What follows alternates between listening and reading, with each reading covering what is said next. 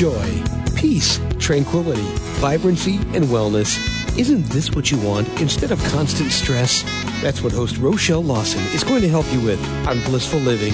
There are many ways to reduce stress, some you may not even know about. Doesn't a little peace and tranquility sound like just what you've been looking for? Relax for a few minutes with Rochelle. She's the queen of feeling fabulous. Hello, everyone, and welcome to Blissful Living. This is the Queen of Feeling Fabulous, Rochelle Marie Lawson, and I have a wonderful guest for you. You know, we like to, uh, on the show, you know, connect our wellness with our wisdom. I'm sorry. We like to connect our wellness with our wealth through our wisdom. And so it's just a pleasure when I get someone that is on the show that can help us really, you know, in that wealth pillar, so to speak. So stay tuned. I'm going to give you the disclaimers I always do.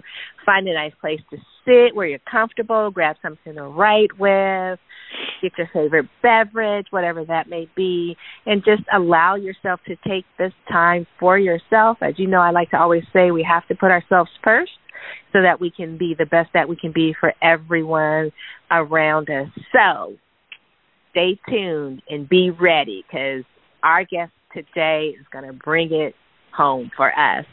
But before we get into the guest, I want to thank Blissful Living for You, one of our sponsors. Uh, you can check them out at Blissful Living, the number four, letter U, dot com. They have some wonderful things that can help you as we transition to this this part of the year where things sometimes get a little chaotic, overwhelming, stressful. Uh, we want to look and feel our best, and we want to step out in the world looking and knowing we feel our best and having the confidence to do that.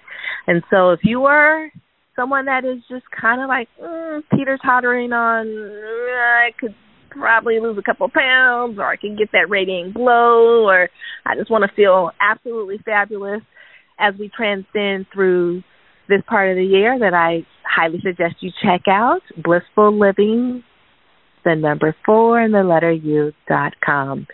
The next sponsor of today's show is a telecommunications company located in the heart of Silicon Valley. They've been in business for 30 years and they specialize in network distribution or the backbones of how we com- telecommunicate today, which is installation of voice data, fiber optic, wireless system, wireless access points, audio, video, you name it, they do it. And again, they've been in business for 30 years, so they have longevity and sustainability. If you're someone or company that's looking to up level your telecommunications capacities or capabilities, then I suggest you check out All Day Cable Incorporated at alldaycableinc.com. Again, that's all day cable I N C dot com. So let me tell you about today's guest. And boy, I just I'm so excited. So today's guest, her name is Kendall Summerhawk, and she is the creative founder of the number one business and money certified coaching training school. Now, Kendall equips and empowers ambitious, passionate women, and I guess very smart men if they're listening, um, with the coaching skills and the done for you coaching content that makes it easy to sign on one on one and group coaching clients so you can create a highly profitable coaching business, working with clients you love, and enjoy business that gives significant time, freedom, and flexibility in your life as a result. Now, Kendall runs a seven figure business, and her teachings have earned her nine Stevie Awards, including Mentor of the Year and Women Helping Women. Kendall works from home, which is beautiful, in Arizona, enjoys lots of time writing and training uh, dressage with her beautiful Spanish Andalusian horses and spending time loving her life with her husband and business partner, Richard. And so, Kendall, I would like to welcome you to Blissful Living. Well, thank you for having me here. It's really interesting hearing a bio read. It makes it sound like every day is a perfect day, and that's just not true. well, right now, but overall, it's awesome. roll with it, right? Yep, yep, you got it. great, great to um, have you. I love um, I love the part in your bio where you um you work with the horses and and doing dressage. I know another friend of mine um who lives in San Antonio did that as well and she did it for quite a while. I'm not sure if she still does it, but I think that's beautiful because those horses are so beautiful and Oh, they're so beautiful and they teach oh, you so much. Yes, um, so much about yourself that you mm-hmm. thought you didn't know or you wanted to ignore. they, you know, they teach you a lot about leadership, which is what's really interesting about being really um confident from the inside out, you know, and, and Uh-huh. having leadership and respecting boundaries, and so it's been a very interesting education for me. I really, I always say I owe who I am to my mom and to my horses. Uh, how many horses do you have? We have five horses, which people go, "Oh my Oh. gosh, that's so great!" It's like it's just because they're with us for life, and so we have a lot of seniors in our horse Right. herd.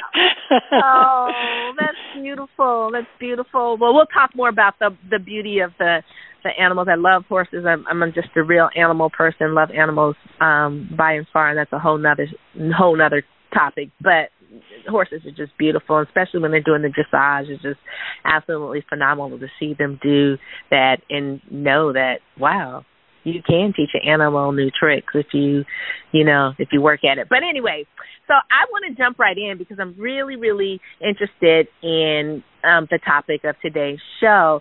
And so, share a little bit about um, how you came on this path and um, and what led you to, you know, figuring out that this is something that you needed to do and that you, you passionately want to get out to the women in the world.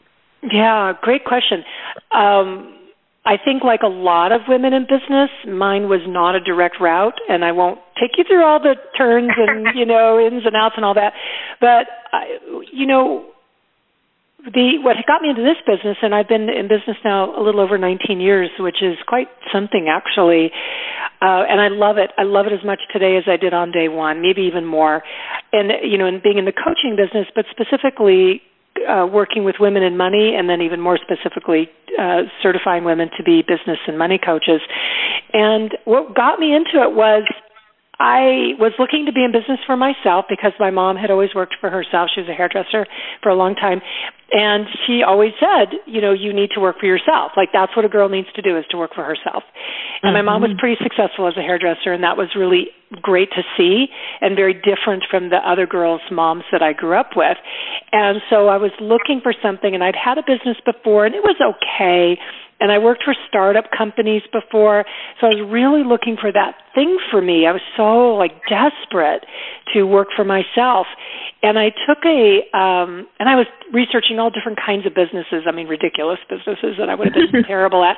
But I took a self-development course in a personal growth course and in the process of that training it was a nine month training i there were some coaches there and i'd never heard of coaching and so during one of the breaks i heard one of the girls talking about coaching and i said okay wait a second do you mean to say that you get on the phone and you get you either lead classes on the phone or you get paid to talk to somebody and ask them questions and give them direction on the phone. She said, Yes. I said, Oh my God, sign me up. I mean, that was just, I was flabbergasted. And that's, you know, so I, I actually left. I was working at a job and I moved back home to my hometown of Tucson, Arizona. I sold my house, moved back home. I said, I'm going to start my business. You know, I'm a, I'm, I had, I had some personal growth training under my belt, so I thought that would see me through. And I thought I'd hang my shingle up, so to speak, and I would Right. have clients. And it just did not work that way. it did not work that way. And that first year of being in business, I call it my year of fear and tears because I was trying so hard and I'd come home from all this networking and I'd call my mom and and watch Oprah. Like that's what I did. I'd call my mom and cry and then watch Oprah. And um and so long story short, it, that went that went on for a year, and I was running out of money. I mean, this was getting, Mhm. and I needed to get divorced. I mean, there, uh, and so there were some issues there, and I reached a point where I said, "This is ridiculous." let me and I was focusing not on business coaching. I was trying to do speaker training and just some other things. And right. um which today I would know how to be successful at that. At that time I didn't. But I woke up one day and I literally said to myself because I was kind of dilly-dallying with being a coach. And I said to myself out loud, "Get over it. You love this." And I decided on that day to start doing business coaching. And I just knew that if I knew a little bit more than the people I was coaching, because I was meeting a lot of other women in business and they were struggling and I could see their struggle. You know how it's so much easier to see someone right. else's than our own. And I thought, I can help them just a little bit. And I got my first three clients in one day and my business uh, you know, well, you know, I've certainly had ups and downs like anybody, but I can really say that my business took off from there. Wow. So it was kind of like you didn't really know exactly what no. it was that you wanted to do, but you love the ideal of being able to, you know, help women and to be able to sit on the phone and do it from the comfort of wherever you are and you know, and just really power through helping people, helping women particularly well, be successful. Yeah, and really what, you know, and I was so fortunate watching, you know, with my mom growing up and um and it's not like she ran a big business. She was just herself as a hairdresser but i got to participate with her when she would do you know her banking once a week and you know and just making appointments. And when i was 12 she had um a really nice house built and had her hairdressing studio built as part of the house. So you know and at that time we didn't everybody didn't have their own phone. And so people clients would call her clients would call. We had to answer the phone professionally make appointments for her you know and just do different things. So i really got some great uh, grassroots exposure that way.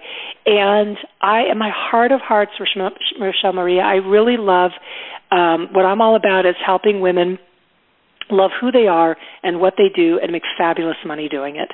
And it really led me in the money piece is something that even before I was coaching, like I would help my friends get out of debt, and I was, you know, I just always have loved the topic of money. When I was six and seven and eight years old, and they'd have bank day at school, and they'd ask for who wanted, which kid wanted to volunteer to be the banker. I always raised my hand.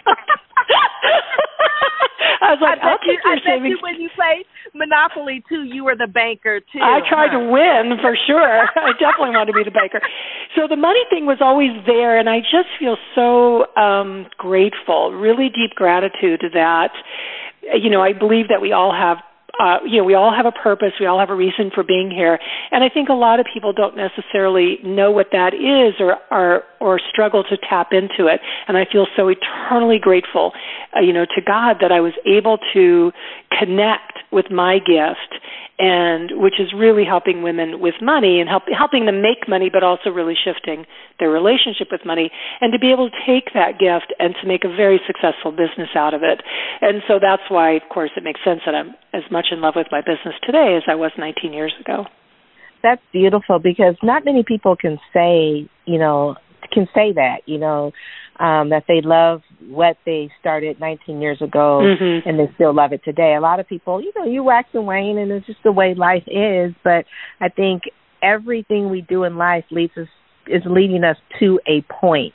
Mm-hmm. and it it's sometimes like you said you just walked outside and had this awakening you love doing this you love helping women you love but you know everything that you were doing prior to that you know, even to the point of where you're like, okay, I, girl, I got to hunker down and make some money because I've got stuff going on.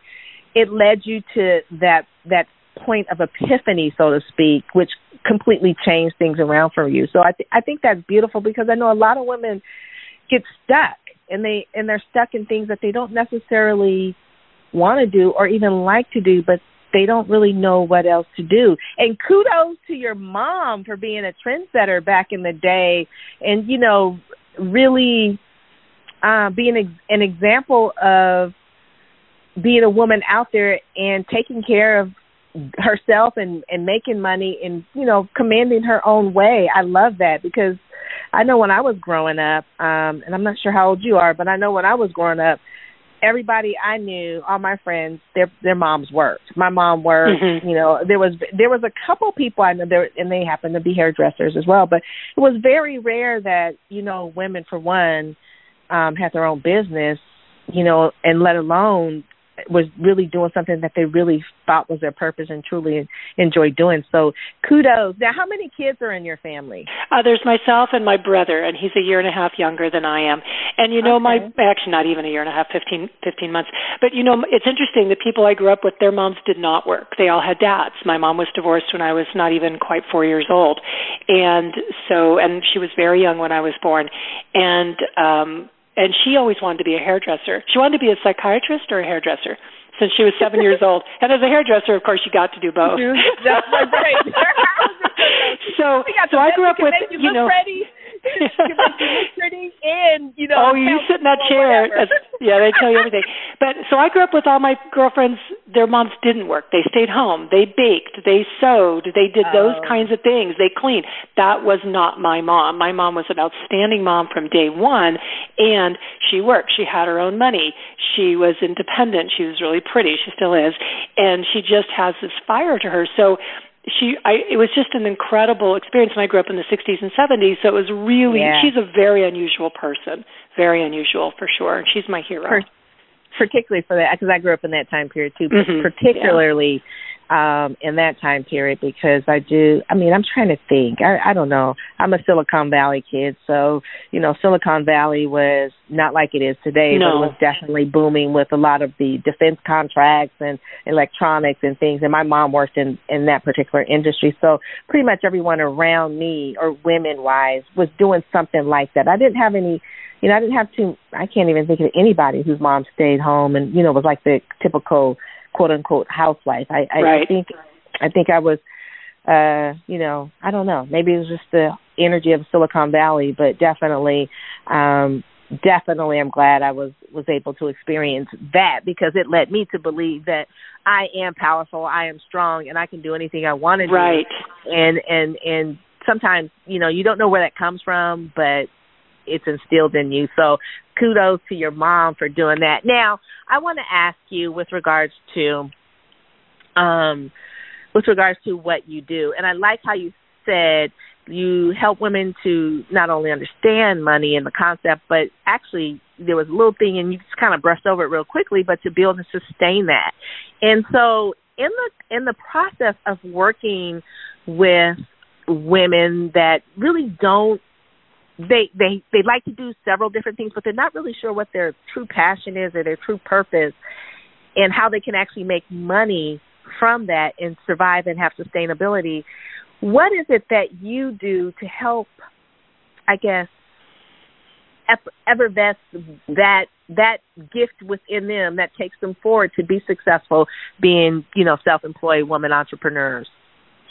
Yeah, that's an interesting question. Let me speak to it two ways. First is I always go to the internal, the mindset first, you know, and then the mechanics. So from a mindset standpoint, um, and and women, you know, mo- women are multi-passionate. You know, we're creative creatures, and we like to do a lot mm-hmm. of different things. And I think that the the very first thing that a woman needs to do is she has to make a decision within herself that she's going to make money and that's and and it's so easy for women especially women with a lot of different interests who haven't really made a commitment you know what i mean haven't really settled right. on something to to to shy away from to back off of making money and so that the very first thing is they have to decide you know when that it's like that switch flips inside of you whenever you make a decision that you know this is like what like nothing's going to stop you this is what it's going to be. And and so it has to be that that i'm going to make money. I'm going to be a woman who makes money. And i think that's the very first thing.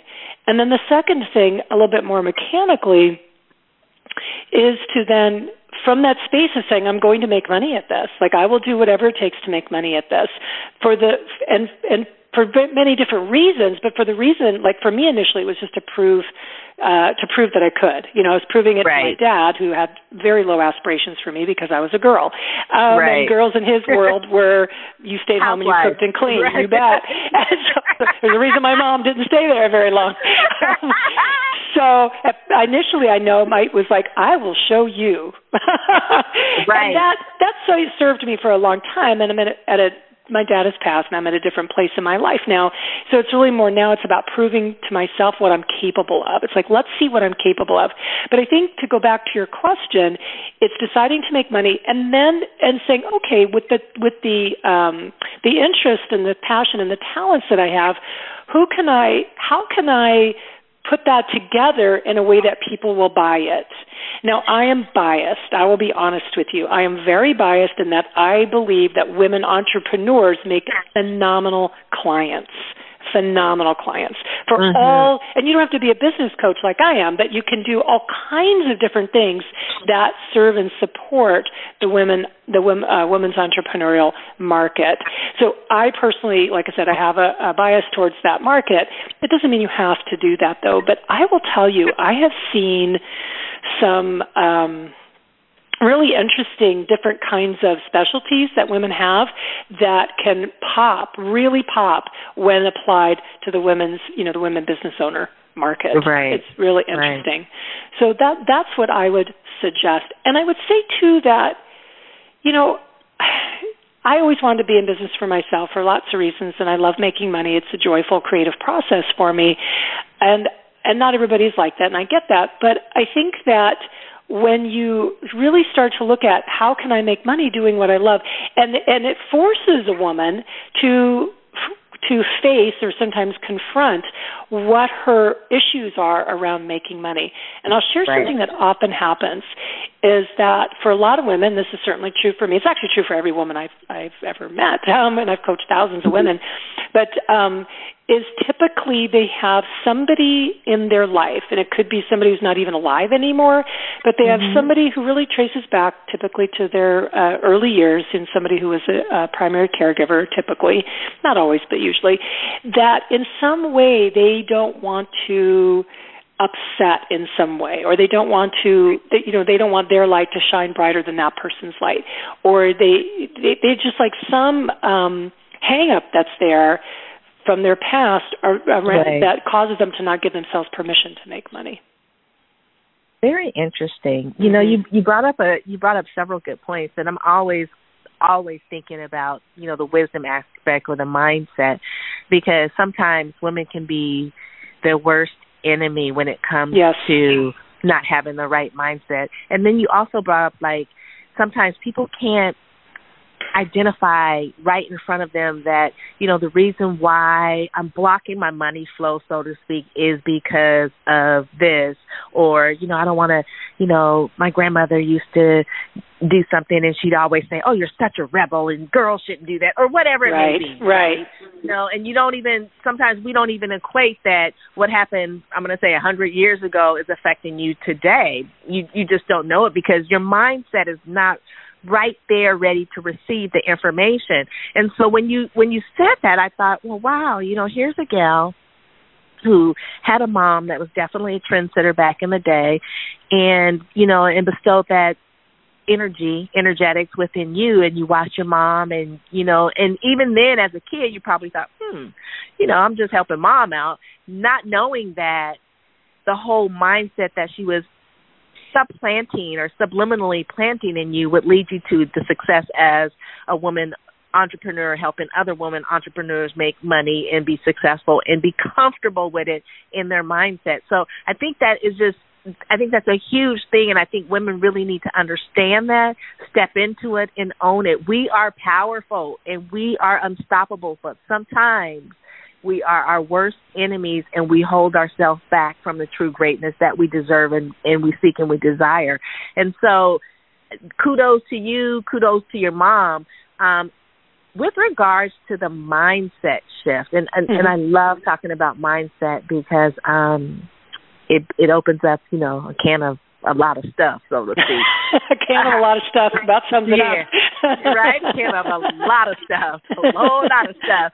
You there's four shifts that you talk about or you mention. Can you just share that with the listeners when it comes to um the mindset shifts that that need to occur as we progress into embracing the fact that we can make money doing something that we actually truly love to do. Sure, I'd be happy to, and I'll go through these um, uh, pretty quickly. So the very first one is to be future focused.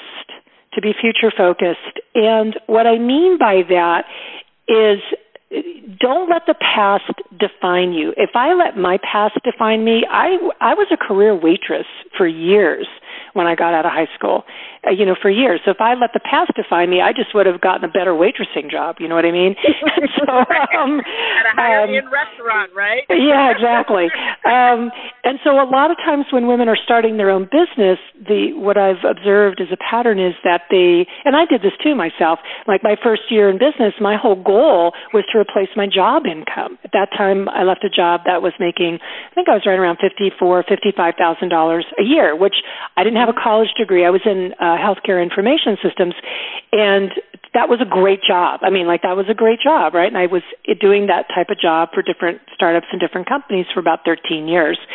So my first goal makes sense was to just replace my job income because I didn't know any different. I didn't know any better really. I didn't have this idea of six figures. And these days, of course, six figures is just talked about all the time, especially right. in the coaching space. Multi six figures, seven figures. That never was even a concept for me. That was not in my head at all. So I think when I say future focus, beware of putting a ceiling. It's okay to have goals to say, okay, I want to reach six figures. You know, it's great to have a goal. That's different than saying, than mentally holding ourselves back because of that ceiling. So future focus, don't look to the past to predict your future. Mm. Um, the second thing is that, you know, people always say money is energy. And I have to be really honest with you. That phrase always annoyed me because I didn't understand it. It didn't make sense to me. I still don't, quite truthfully. but what I realized, I'm like, everybody says that, like, oh yeah, money is just energy. It's like, what does that mean? But what yeah. I decided it meant for me is actually, and I changed it slightly, is that money is emotion. Money isn't energy. It, I mean, it is, but it's emotion.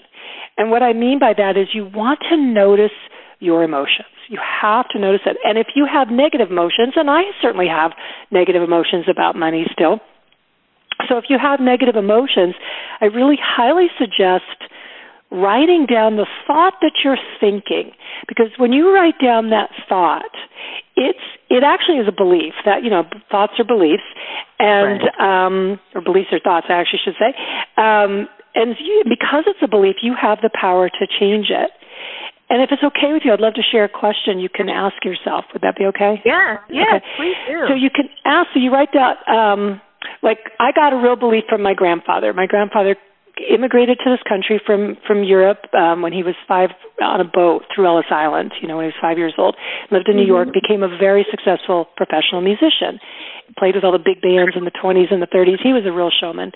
And um and yet to his dying day and he lived till he was in his mid 90s, to his dying day he would reach over and and touch me on the leg and he'd say, "Honey, are you saving a buck?"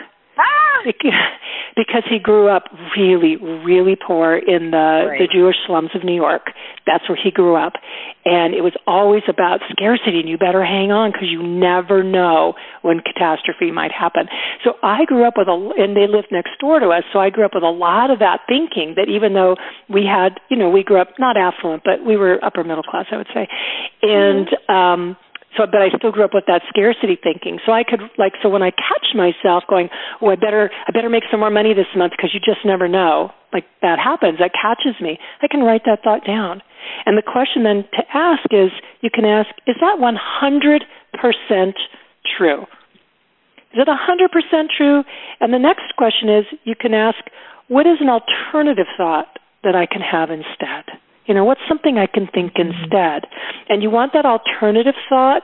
This is really key. It needs to be positive. All yeah. positive. All positive. And you know, every negative belief each of us might have about money, it isn't true for someone else. You know, my husband never has that thought. He's a very different money personality than mine. He never has that thought that, oh, I better make more this month. I might not have any left. He just it just never occurs to him. You know? Right. So right, you know, right. yeah. So that's that's a really big key.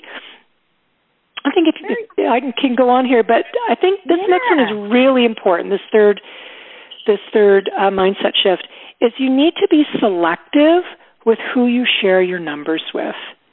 And here's what I mean by that. Not everyone has earned the right to witness your numbers. Not everyone has earned Say that, that right. again. I Say will. not everyone has earned the right to witness your numbers. And most women, and for lots of reasons, most women look for approval. They look for mm-hmm. permission, and they're doing. They look to others for that. If they have a man in their life, a partner in their life, they're often looking there.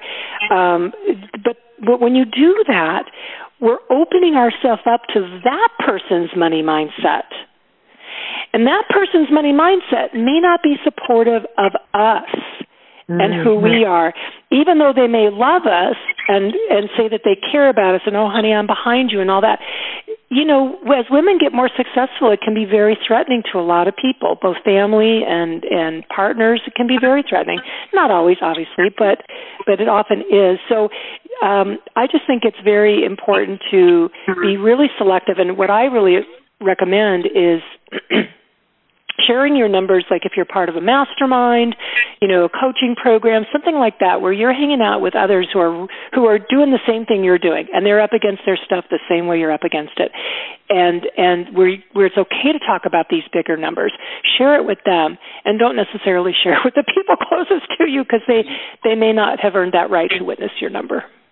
Amen to that. I can totally attest to that. Totally and then the fourth one is, and this is what, you know, all this is taken from my own um, personal experience. It's how I'm able to teach it. So, so the fourth one here is to run your life and your business as a million dollar business owner. Now, here's what I mean about this because I'm not saying go you know, you know, buy a fancy car that you can't afford or anything like that. Don't, you know, that's silly. Don't do that. Um, but here's there's two things I want to say about this. So when I when I did reach six figures through a lot of hard work, I mean, I clawed my way to six figures, um, and I it was the most money. Like I'd never even thought of making that kind of money before, so I was really proud. I was really happy. Then the next year, I did it again, same number. Thought, okay, this is good. Two years in a row, that's that's good. It's the same number, but it's okay.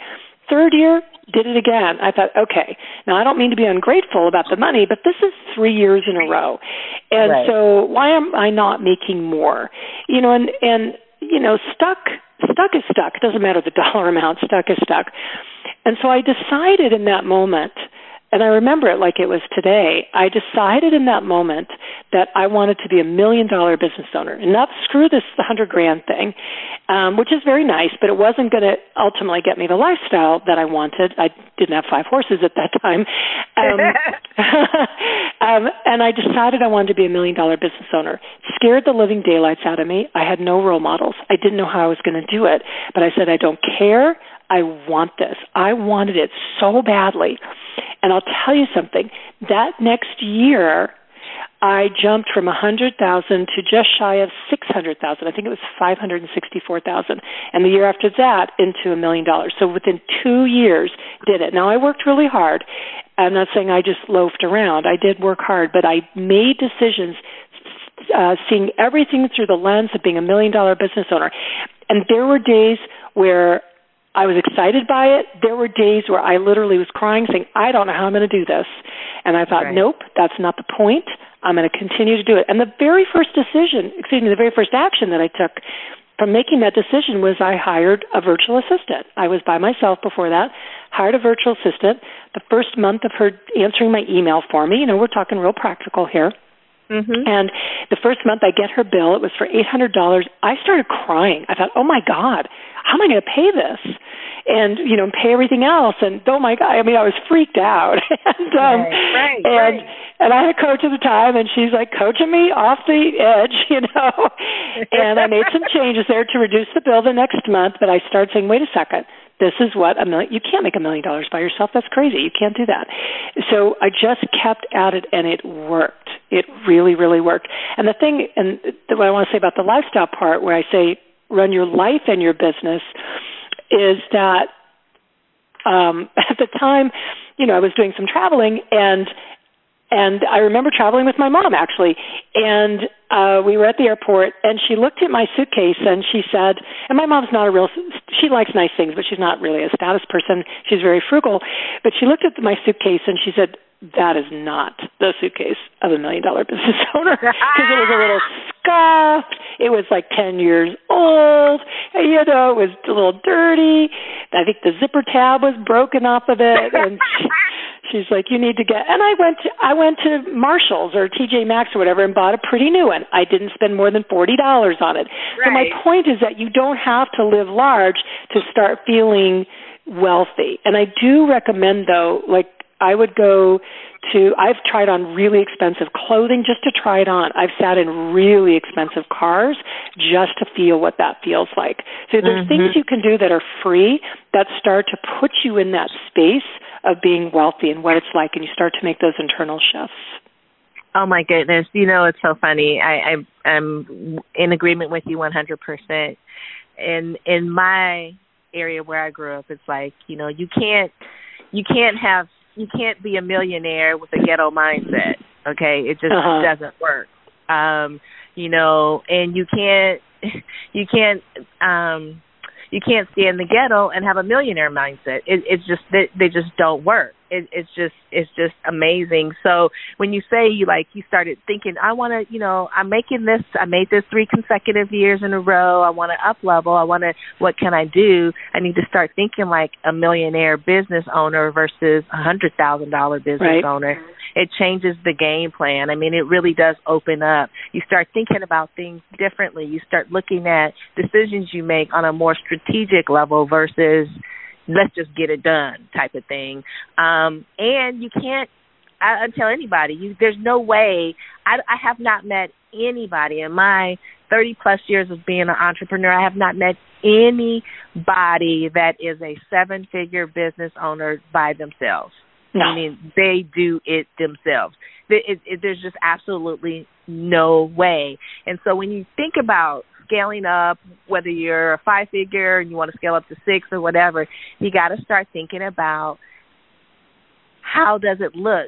How does it feel? How does it operate to be that next level business owner? And you get a whole different perspective. And I also like how you shared about trying on things before, like, Mhm.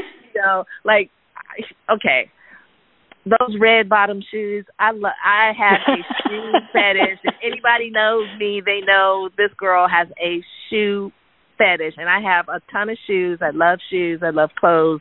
I, that's just me. However i have tried on those red bottom christian i don't even know how to say his name correctly It's Louboutin. yeah the, the red bottom shoe man. Those shoes aren't comfortable. No, they don't look comfortable. they they're not comfortable and I'm a heels type of chick. So, you know, if I'm gonna be wearing some heels and I'm paying eight, nine hundred, ten whatever, you know, they better be doggone fit my feet like slippers and I better better be able to walk and strut in them like I'm Naomi Campbell on the catwalk all day long without my feet hurting. Fortunately, unfortunately, those shoes aren't like that. And so it's like I tried them on. I like the feel. I like the look, but I'm they're just like eye candy shoes. You sit there, you look pretty. You don't do anything else. And then trying on the expensive clothes. Yeah, I want to try on that two thousand dollar pair of pants or you know that that twenty five thousand dollar gown just to see how it feels because I know I can get it one day, but just because I have the money to get it doesn't necessarily mean that's what I want. I could still find a two hundred and fifty dollar gown that looks just as stunning on me as that twenty five thousand dollar gown, and put the rest of that money that I've saved in my pocket. Or, for instance, I wanted, I had a vision that I wanted a, um, it just popped in my head the, the kind of car I wanted. At that time, it was a, uh, it was a black Range Rover. I wanted a black Range Rover with tinted windows, with you know, and and you know, I had this vision. So I went to the Range Rover dealer, sat in one, and got the feel. You know, at the time I was driving a Mercedes, and sat in one and got the feel. I'm like, okay, yeah, I like the way it feels. I, you know, look good in it. It fits me. You know, but you know, I wasn't ready to buy one. Lo and behold, out of the blue, a few years later, up popped this car, and I just actually had the money to buy it. But if I would have never tried it on, how would I have ever known it was going to fit me when I got to my future self of being able to to have it? And That's so a good I- way to put it. When you get to Right? your future So self, I I, love that. right? you never know. You know, you may you may think you want those size five jeans, but your future self is saying, "Girl, you know you're really gonna be a seven. Be comfortable. be comfortable with it." And so I like I like that. Just just having the wherewithal to envision and embrace and see things from where you want to be, like you said, your future self, and not where you are today, opens up a world of possibilities. And I love how you shared that. Now, you say you've coached thousands of women mm-hmm. entrepreneurs mm-hmm. with regards to the relationship on money. And um you have I know you've seen like a lot of common things with regards to how women just don't envision themselves grander than what they can be. What is what is one thing that if someone is listening to us now, and we don't know anything about these people, but if someone is listening to us now and they're feeling stuck, like they're feeling stuck, what is one thing that you would tell them to break them from the, I want to say, quicksand of where they are today to the elation of the air airborne feeling of where they can be in the future when it comes to their business? Mm, that's a beautifully put question. Um, I, you know, I said it earlier. They have to decide, and and it's deciding. You know, it's it's an interesting dynamic because we all want to have short-term money goals. Like, you know, I have my goals every month of how much I want to have come in every month, and um, and then for the year. And I'm I actually my own personality I tend to be more yearly oriented, so I'm always looking at that one year goal. And um, but then we you need to have a bigger number that is big enough to pull you forward that that feels uh, and for me, it, that the hundred thousand dollar market was the million dollars. So that's that's my example here. Is you have to have a number that forces you out of your habitual way of thinking.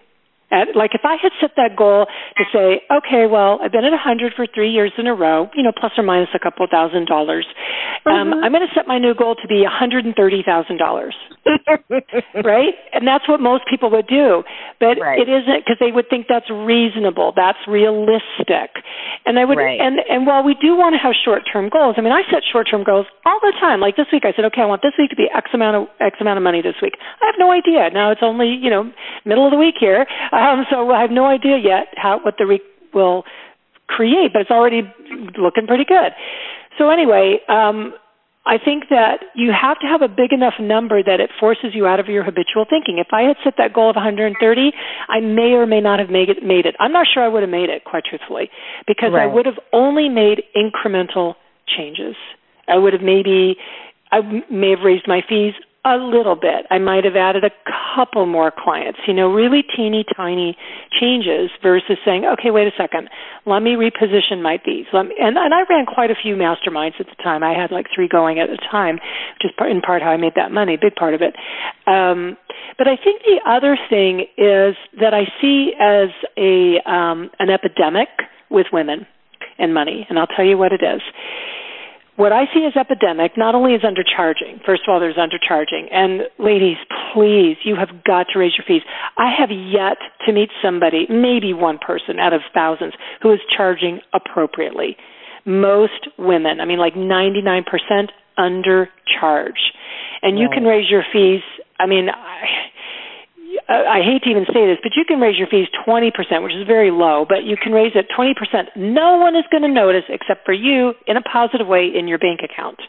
Right. Um, most women can double their fees, and then you have to be willing to um, experience the mo- the emotions that doing that is going to cause you. You know, most women don't just raise and go, "Oh yeah, I can raise it. I'm all good. You know, I'm game for that," and and just do it and not blink an eye. Most of the time, that is not what happens.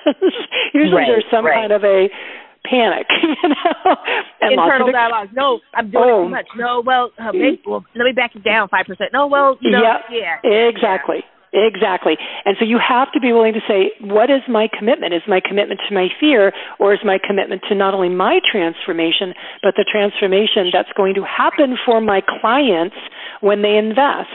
And I am a firm believer because I've experienced it so many times on the client, being the client, that when people invest more, they pay attention. You know, when they pay more, they pay attention.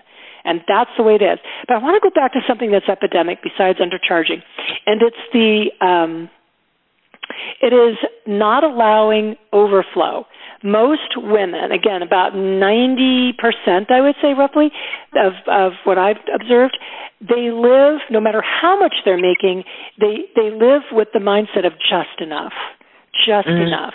So the bank account's running down to zero at the end of the month. And I've known, I mean, I have, and actually some of them have been my clients. Like I can think of one person in particular.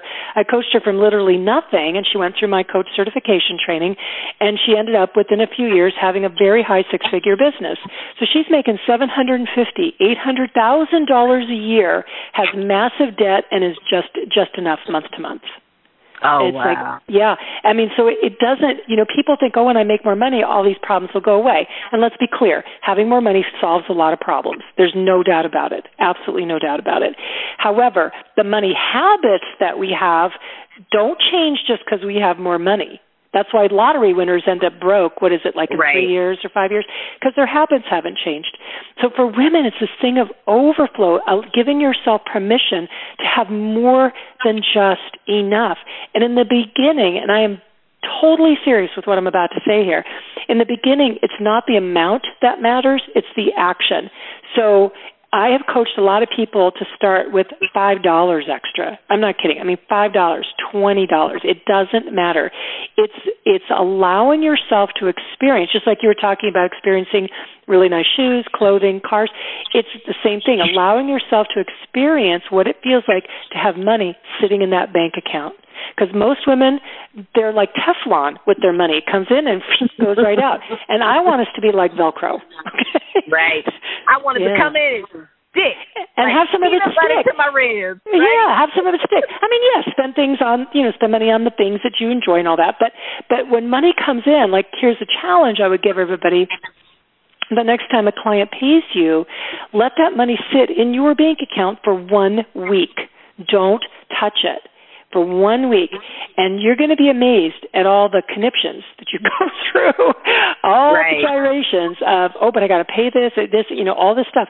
Don't do it. Let it sit for a week. And I still have to practice this all the time. I have to practice this because it's so easy for me to say, that money needs to go somewhere. No, it can just sit there for a week. Let me experience that. And when you start to do that, you start to create, um, think of it as an energetic expansion. You create an expansion that more money can come in and fill up for you. You know, that's beautiful. It's I have to share this. This is kind of funny. So I've done that where, you know, I I, I do that. Like I, I I I'm a saver but I'm a I spend but I'm a saver too. And so I had some money come in. You know, I had a client that paid a good fee. And I'm like, "Oh, I should just you know, I can utilize this and do this with this."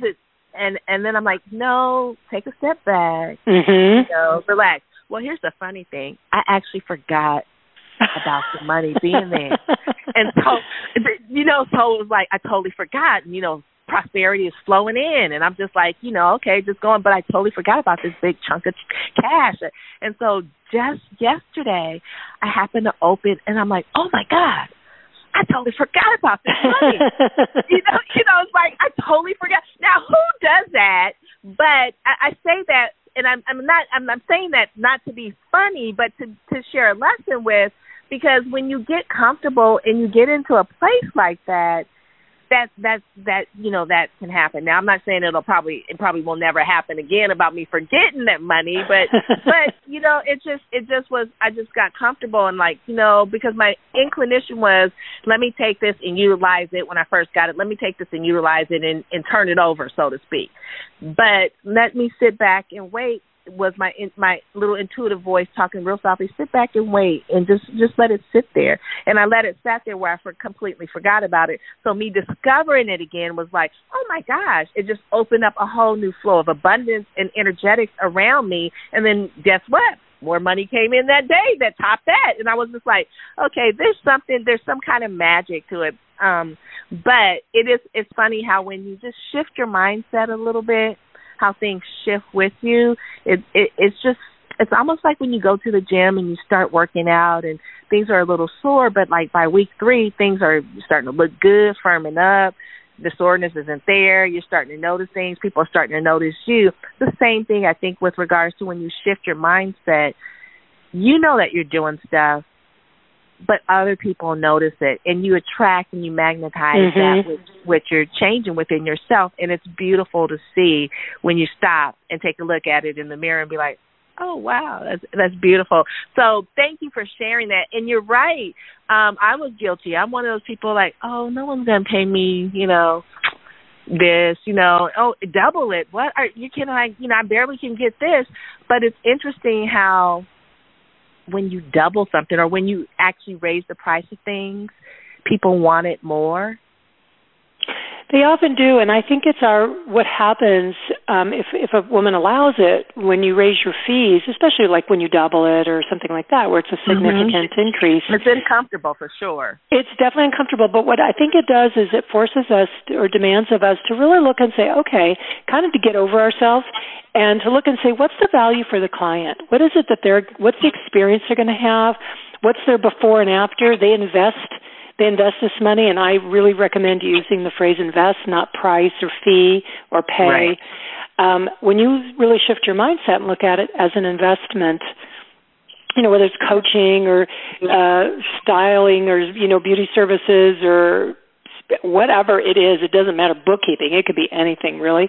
So um that you start to say, okay, what's what's in it for the client? What's the value to them? What's possible for them? So a lot of times I just say to my clients, you need to get over yourself. Let's quit making this all about you. Um I, you know, it's kind of like a, a especially spiritually oriented people, they can be really self focused. It's like, let's not be so spiritually self centered here. Let's shine the light outward to other people and focus on mm-hmm. them. And so I can stand, and granted, I still have, you know, heart flutters when we raise our fees and such, but, you know, that's normal. But when I stand, but when you stand in the, um, the real value of what this means for them, and I know what it was like to be a client and to pay for something, to invest in something that was a real stretch that was difficult mm-hmm. to do and a financially and risky and a real stretch. And I was so committed to making it work and always worked out because I was a thousand percent committed because I had invested money that, you know, on paper it looked like I couldn't afford it and I just figured it out. Right, right. I, I think um that's something that women and men, everybody needs to hear that because um sometimes things that we think we can't do we can do when we really put our mind set to it. Because we made that decision. Exactly. See, it goes back to that decision. Exactly. You know, we women are unstoppable when we make a decision. We're unstoppable. We are. It, it's it's kind of like you know you see that man over there that looks good to you and you made a decision. I'm going to say hi to him and get him to recognize when you when you've zeroed in on the man or your target, so to speak. you become focused, right? And you do become unstoppable. I mean, you know, it, it's just that's just how we are wired. You know, we, we that's just the way it is. But I think a lot of times we are our biggest um our biggest holder backs. That's not the right word, but you know, we, we hold ourselves.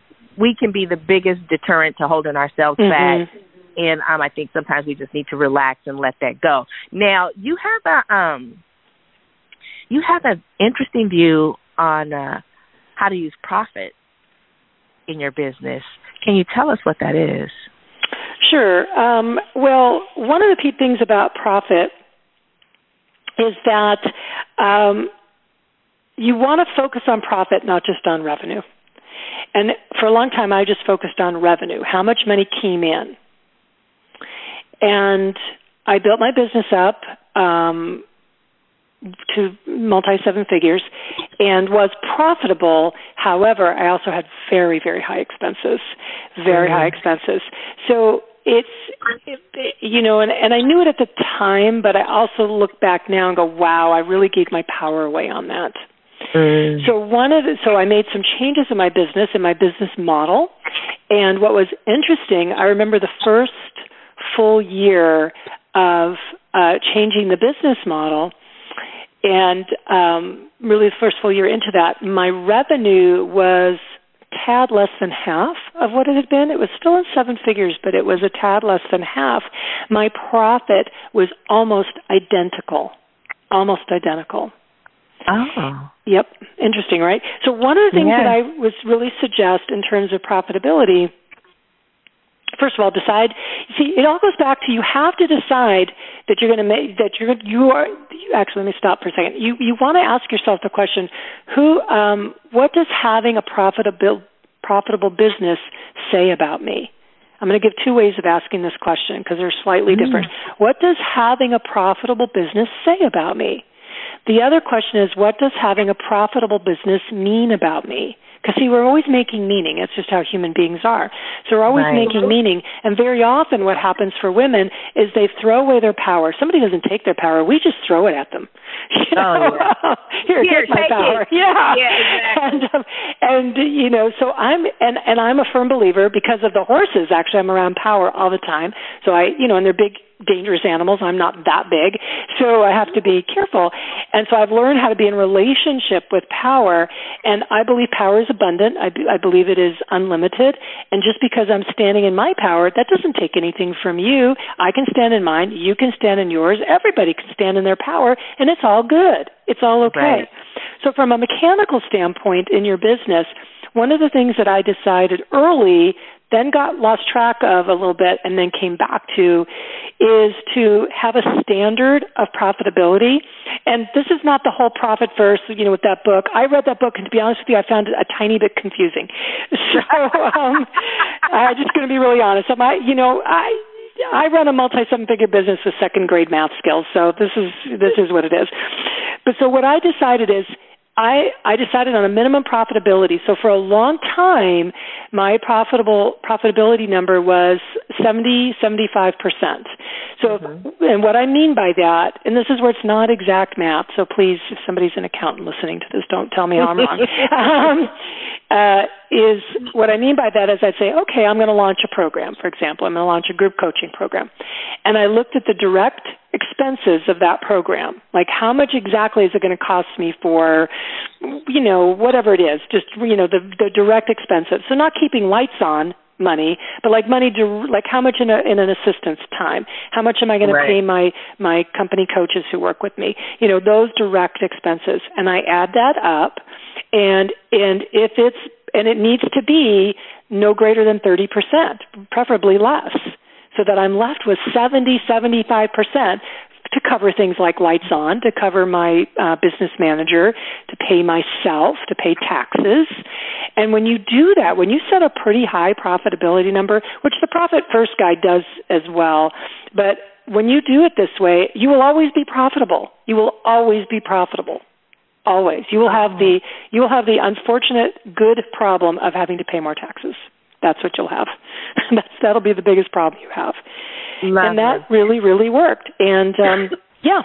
And so um because after taxes, you know, if you if you're like 70% and after taxes you still have um 40% profit, that's a lot of money it starts to add up and it goes right into your bank account and you let it sit there and you know it all right. starts to flow together right you let it sit there and you forget about it and you know yeah and right? then the other thing is that i think it's about also um you have to pay yourself. Women get really confused about this. They're like, well, what do you mean pay yourself? I run my business out of one checking account. And first of all, it's not something I recommend doing. I, I know a lot of women do do it that way, but really you should have a separate account for your business versus your personal. Oh, regardless. Yeah, most but regardless. You pay yourself. And they'll say, but it's the same account. I go, yeah, I know, I get it. I want you to write a check to yourself. I don't care if it's the same account because remember earlier, it's this is about the action, right? It's about the action. Right. This is not efficiency. This is about shifting your mindset. So you write if you have one uh, account for for everything, that's fine. But write yourself a check and then you turn around and deposit it. And I've had women say, "Oh, but that's silly. It's a waste of time." It's like, no, it's not, because you're going to have to put pen to paper and write your name and a dollar amount and and pay yourself. And now we do. I'm a corporation, an S corp, so I get paid through payroll mm-hmm. twice a month. And in the early days, I mean, you know, I didn't get paid a steady amount. The amount would go up and down, and that that was, you know, just that's just the nature of being in business. And I would set it, and I decided, you know what, I'm going to lower the amount I'm paying myself because I want the experience of being paid consistently, the same amount. Mm-hmm. So I actually lowered the amount and made it consistent for over a year, and then I gave myself a small raise. you know, made that consistent. And then with an S corp, you can take money out through um, distribution as well as payroll. So I would have excess come that way as well. So these are just some different helpful mindsets and habits that work together to start radically shifting a woman's um, sense of her own self worth. Oh, I love it. I love what you shared. I mean, uh, just just uh, nuggets of gold, a bag of nuggets full of gold right there for anyone listening, woman or man. Um, the information applies to everybody. I mean, it just if you if you have the right mindset and you utilize some of the tips that nuggets of gold, as I like to call them, that Kendall mm-hmm. has shared with us, um, you will definitely see improvements and you will definitely see a change in things as things flow into your life with your business. So I love it. Uh, I love I, I love that too. And unfortunately, we are out of time. We are. we could go on and on. It's so much fun. Sure. for sure. So now, Kendall, before we go, I want you to share with the listeners. Um, you have anything coming up? Any any way they can get in contact with you, your team, um, any information you'd like to share with the listeners, please take this time to do that. Sure, thank you. Um, yes, I run a very active Facebook group and it is the Tribe of Courageous Coaches, and it's for women who are in the coaching industry and specifically, or who, or who want to be coaches. And all coaches are welcome, but we really focus. My love, of course, is is uh, women who want to be business coaches and money coaches. And you can go to my website. It's kendallsummerhawk.com forward slash tribe because it is Tribe of Courageous Coaches. So I'll spell it. It's K E N D A L L S U M M E R H A W K dot com forward slash tribe, T R I B E. And that'll just redirect you to the Facebook page where you can request to join us there. And that's the best way to come into my world. I do a um, free uh, training Tuesday, every training, uh, every Tuesday at 6 p.m. Eastern. It's a live video training on different business topics and a lot on pricing, a lot on money, sales, skills, things like that. So come into the tribe, join me there. I love it. So there you have it, everyone listening. I'm sorry our time just went it breezes through when you're on the subject that um you lo- you have the guests that love talking about it and sharing their words of wisdom and their nuggets of gold. But there you have it, the Miss Fabulous Kendall Summerhawk sharing nuggets of gold for all of us so that we can take it forth and make those nuggets of gold become from one to a million to one if we want to. Um, thank you, Kendall, for being a guest on Bliss. You're so welcome. Pleasure and, and such an honor. Thank you. Oh, it's an honor and a pleasure to have you. And I want to thank all my listeners out there. Without you, the show would not be possible, and we wouldn't have had such a long um, time running this this fabulous show, disseminating wealth, wisdom, and um, well-being to all of you out there. So thank you for listening. Please share the show with everyone you love and care about. Thank you to our sponsors, All Day Cable. Incorporated, as well as Blissful Living for You, for um, stepping up and honing in loving what we do and wanting to be a sponsor of the show. And with that being said, I'm going to wish all of you peace to your mind, wellness to your body, and tranquility to your spirit. And may you allow the wealth, prosperity, and abundance coming into you to flow, grow, and be sustainable. Until next time, this is the Queen of Feeling Fabulous, Rochelle Marie Lawson, saying goodbye for now. You can find out more about Rochelle on her website, Rochelle Lawson, R O C H E L E Lawson, L A W S O N, or at healthhealingwellness.com. Or just click on her websites from the webtalkradio.net page right in front of you. And of course, you'll want to come right back here next week for another episode of Blissful Living. Thanks for joining us.